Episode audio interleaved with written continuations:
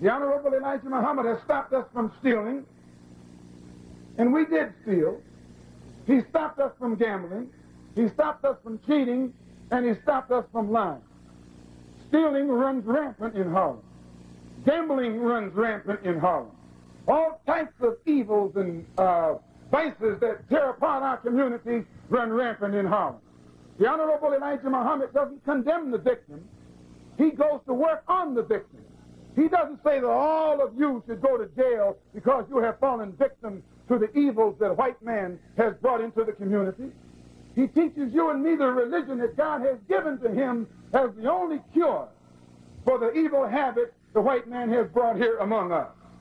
Profanity, you don't find it among Muslims. He stopped us from using profanity, from being boisterous, from being rude and loud, and, and encourages us to be courteous, mannerly, and to exercise discipline and respect for authority at all times. He teaches us to obey the law, to respect law enforcement officers, as long as these law enforcement officers respect themselves and respect the law that they represent. The, the Honorable Elijah Muhammad has eliminated laziness from among his followers. He teaches us to be thrifty, channel our money that we earn in an intelligent direction. He, keeps, he has taken us out of the tavern. We don't throw our money away there. He has taken us out of the bars and the nightclubs. We don't throw our money away there. We don't stand on the corner now without a job. When you become a Muslim, he makes us get a job. He makes us go to work. He makes us exercise or exert energy in our own behalf.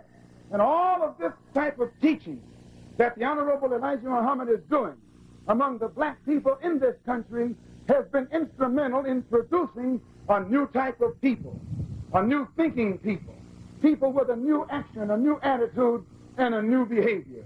And even the worst critics of the Honorable Elijah Muhammad, though it hurts their hearts to do so, have to admit that he has made better people out of those of us who follow him, better than when we better than we were before we became his followers.